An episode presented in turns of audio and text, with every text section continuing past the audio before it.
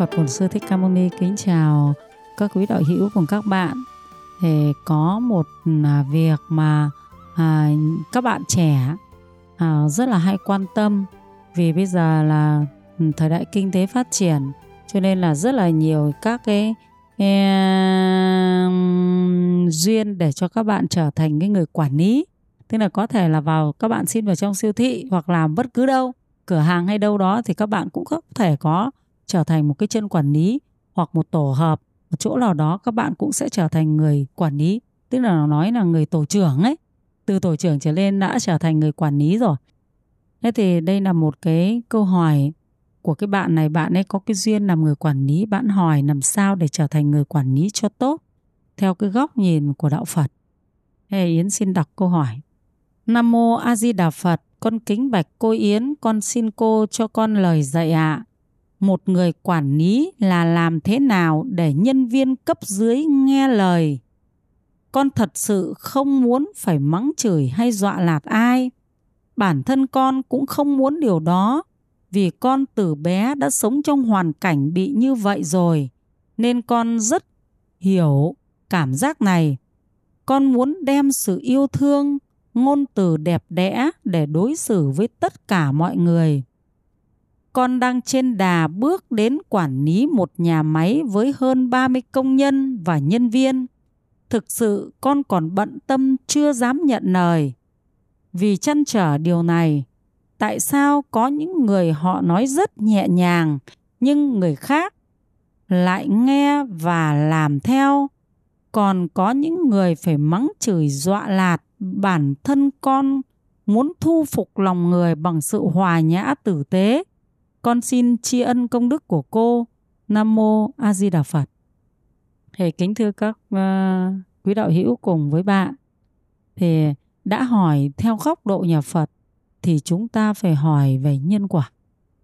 Thì khi trả lời về nhân quả thì các bạn khi mà gặp phải những cái gì hiện tại nó chưa được như ý thì các bạn sẽ sẽ kiên nhẫn hơn sẽ bình tĩnh hơn. Đấy là cái lợi ích đầu tiên đã thế rồi các bạn sẽ chăm chỉ hành thiện hơn để đến lúc mình có đầy đủ cái phước thì cái điều mong nguyện của mình nó sẽ thành hiện thực.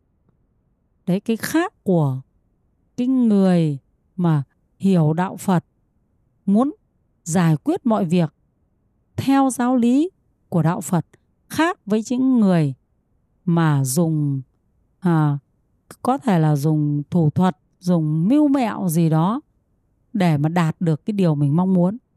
Theo cái lý thế gian khác nhau như vậy thì trong cái này thì cô cũng nhắc lại cái bài kinh. Mà cái bài kinh này thì cô cũng nói rất nhiều ở trong các cái cái cái câu trả lời khác. Đó là Đức Phật có dạy về cái việc mà à, có một người hỏi rằng có hai người cùng trì giới. Bây giờ cô nói trì giới là sống có đạo đức đấy, sống có đạo đức. Thì trì giới của Phật là người đệ tử Phật là không sát sinh, không trộm cắp, không nói dối, không nói lời hay lưới ác, khẩu, thêu dệt, độc ác, chia rẽ, không tà dâm và không say sưa nghiện ngập. Đấy, tức là hai người đồng đẳng về giới và hai người đồng đẳng về trí. Tức là họ có cái sự thông minh như nhau. Thế thì một người có bố thí, một người không có bố thí, thì hai người thế nào? Thì đức phật dạy này hai người đồng đẳng về giới, hai người cùng đồng đẳng về trí, nhưng một người có bố thí thì danh xưng vượt trội. Cái danh xưng tức là mình nằm ở vị trí cao hơn. Vị trí hoa hơn thì đương nhiên trong đó là phải là người quản lý rồi. Danh xưng hơn, dung sắc hơn và tài sản hơn thì đương nhiên mình làm người quản lý thì tài sản nó phải cao hơn. Đôi khi còn làm nên các cấp cao hơn nữa. Ví dụ như là một chủ, một doanh nghiệp lớn, mà làm ăn thành công. Tại vì trong cái bố thí này nó có như thế. Thế thì cái bố thí thì đức phật cũng dạy ừ, rồi, bố thí cho người vô tham, vô sân, vô si hoặc là à, là đang thực hành cái pháp mà khiến cho mình giảm tham, giảm sân, giảm si thì cái phước báo lớn nhất. Thì cái người đó thì chính là chư tăng. Thế mình mới gọi là cúng dường tam bảo, phước báo vượt trội. Thế thì để cho em có được cái nhân duyên để quản lý này là em cũng đã có phúc duyên từ trước rồi. Thế nhưng nếu như mà em muốn làm thế nào để cho danh xưng hơn, tức là ừ, danh xưng thì có cái danh xưng là người khác quy thuận. Đấy, ở trong này em muốn nói là người khác quy thuận, thì muốn có người khác quy thuận thì em phải thực hành bố thí cúng dường. Cái đấy là theo đúng lời Phật dạy. Thế thì em bố thí thì là em bố thí đến với ai? Đến với chính những người công nhân mà em quản lý đấy. Đấy mình bố thí với họ bằng sự chân thật. Nếu mình dạy họ thật thà, thì mình phải thật thà. Nếu mình muốn họ nghe lời mình, thì mình phải lắng nghe ý kiến từ họ. Nếu như mà mình muốn rằng họ chia sẻ những khó khăn và giúp cho mình công việc hoàn thành, thì mình phải nghĩ ra những cái mà họ đang vướng mắc và chia sẻ với họ và phải tạo điều kiện để cho họ hoàn thành được công việc của họ.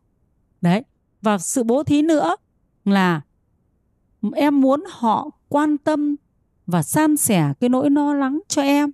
Để em hoàn thành công việc thì em cũng phải quan tâm san sẻ nỗi lo lắng cho họ. Em phải biết hỏi han họ về hoàn cảnh gia cảnh về khó khăn kinh tế cũng như là hoàn cảnh éo le. Có éo, éo le không? Thì em phải tạo điều kiện để cho họ, nếu có khả năng làm thêm giờ về kinh tế, em phải tạo cho họ.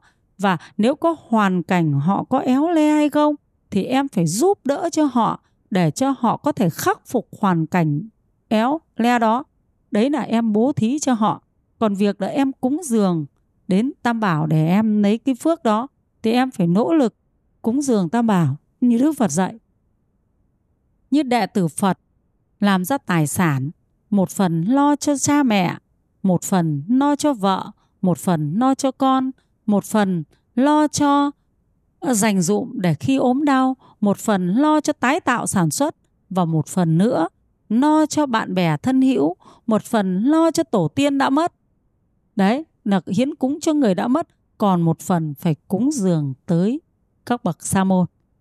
Đấy, thì cái đấy là trong cái bài kinh làm giàu đức phật dạy đấy đấy phải có nhiều những cái no như thế thì mình mới có kinh tế tốt được. Thế thì ở đây em cũng thực hành những cái điều đó nhé thì em cũng lên cúng dường cho sa môn để em có phước và em đồng tiền của em làm ra. Em cũng hướng tới làm các cái việc như thế. Thì em sẽ dễ dàng kiếm đồng tiền hơn cũng không vất vả à, nhiều. Đấy thì à, với cái câu hỏi của em thì cô trả lời như vậy. Thế thì cái phúc báo nó sẽ bảo bọc cho mình cái bảo bọc cho mình rất nhiều. Mình ít phải quát lạt hơn, mình ít phải vất vả hơn. Còn tất nhiên là không tránh khỏi.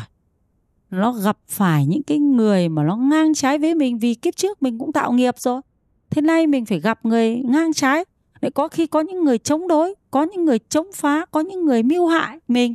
Thế thì do mình tạo phúc như thế, thì những người chống trái, họ sẽ thuần phục dần đi những họ người ác hại thì họ phải rời xa chỗ mình. Họ cảm thấy họ ở đây họ không an ổn. Bởi vì tâm mình thiện, tâm họ ác, làm sao mà giữ cho họ an ổn đâu được? Họ sẽ có lý do để họ rời xa chỗ mình. Đấy là một cách để cho mình được dễ dàng hơn. Nên cho nên là cái việc mà muốn trở thành người quản lý giỏi thì em phải quản lý tâm của em. Để thực hành được những điều như vậy thì em sẽ trở thành cái người quản lý giỏi nhé và cô cũng mong rằng em sẽ nhận lời quản lý cái nhà máy này và à, em thực hành à, những cái thiện pháp như thế thật tốt để em có thể mà còn tiến xa hơn nữa để đóng góp được cho gia đình mình nhiều hơn và cũng làm tốt cho em và tốt cho cuộc đời này. Chúc em hạnh phúc. Nam mô Phật Bổn Sư Thích Ca Mâu Ni. À, kính thưa toàn thể đại chúng, câu hỏi cháu bạch cô cháu có nghe cô từng giảng là người quản lý giỏi không nhất thiết là chuyên môn phải giỏi.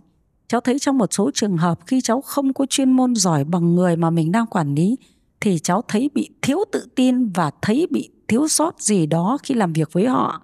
Và cháu thấy như cháu đang chưa trọn vẹn được công việc của mình đang làm. Cháu bạch cô vậy cháu nên làm gì với trường hợp này? Người quản lý khác với người chuyên môn nha. Đại chúng chúng ta nhớ thế. Người quản lý khác với lại cái người có chuyên môn giỏi. Chúng ta thấy một cái ông làm bộ trưởng bộ nông nghiệp không nhất thiết là đi cấy giỏi. Có đúng không? Không nhất thiết là phải đi trồng rừng giỏi. Đúng không? Nhưng ông cũng phải biết một tí. Để ông còn điều làm công việc. Thì cô đâu có có cái, cái kiến thức gì đâu. Chưa có cái gì thì mình hỏi người ta. Xong có gì người ta giải trình miễn là gì, mình là người quản lý là mình tạo điều kiện cho mọi người phát huy khả năng của mình. Cống hiến, tạo điều kiện hết mức cho mọi người phát huy và cống hiến, phải không? Người quản lý chẳng qua chỉ là người như thế và mình sẽ cống hiến tất cả những gì mà mình có một cách bình đẳng. Đấy, người quản lý chỉ cần như thế thôi. Chứ đôi khi chúng ta nghĩ, chúng ta quản lý tức là chúng ta phải giỏi hơn họ. Chính cái suy nghĩ sai lầm đó, nó khiến cho mình đôi khi chèn ép người khác, nấn nướt người khác dấu dốt và công việc trong cái ban mình quản lý nó không thành công. Thầy chúng hiểu chưa? Thế cho nên tâm trí ân quán có thể đi cắm hoa và nói là tôi không biết cắm hoa. Thế nhưng mà tâm trí ân quán vì rất là chân thật như thế cho nên biết ngắm. Hoa này cắm không được nhưng đưa tôi cắm tôi không cắm được, tôi chỉ biết nhìn được tôi không biết cắm. Mình chân thật mà, tôi biết nhìn. Nếu mà cắm hoa mà trông nó xấu xí, tôi nhận xét được, tôi sẽ dạy cắm cái này cắm kia, nhưng cho tôi một bông cắm mà tôi cắm không được đâu, tôi sẽ cắm tét xốp rồi đấy có phải không? À, tôi là người quản lý tôi cũng nói tôi không có chuyên môn giỏi nhưng tôi sẽ có có cái nghiệm thu giỏi. Nhưng chuyên môn không giỏi nhưng nghiệm thu giỏi. Có phải không? Đấy là mình quản lý là mình luôn luôn tôn trọng tôn trọng cái chuyên môn của người. Mình tán thán cái chuyên môn của người khi người giỏi. Có phải không? Mình quản lý để cho người phát triển được chuyên môn của mình. Phát triển được sự giỏi của mình và mình trong ban mình mình công nhận ta giỏi chứ thậm chí những chỗ nào mà mình có thể tuyên dương người ta giỏi được, mình phải tuyên dương. Chứ không nên mình lại sợ là mình ông trưởng ban lại dốt hơn bên dưới, cho chính cái sợ đấy làm hạn chế mình. Phải không? Mà mình luôn luôn mình sẽ sợ người ta giỏi hơn mình, cho mình tự ti. Cô chả tự ti gì cả. Cô bảo là tất cả các mọi thứ, cô điều hành nhưng chả biết làm gì đâu. Có đúng không? Điều hành được, nhưng mà nếu làm thực tế vào không làm được đâu. Cắm hoa cũng không làm được. Nhưng mà nghiệm thu thì làm được photoshop không biết làm, nhưng nghiệm thu thì biết làm. Có phải không? Tất cả đều không biết làm, nhảy múa không biết nhảy múa, nhưng nhận xét thì biết nhận xét. Bắt làm thì bắt làm được, nhưng cho tôi làm tôi chịu chết, hát không được. Có phải không? Đấy người quản lý người ta chỉ cần như thế thôi. Nghe chưa?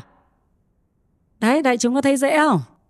Đấy, nhất là bình đẳng nó tốt như thế đấy, nha. Đừng bắt lạt ai đừng bị ai trói buộc mình bị trói buộc nó không thông minh được đâu nha yeah.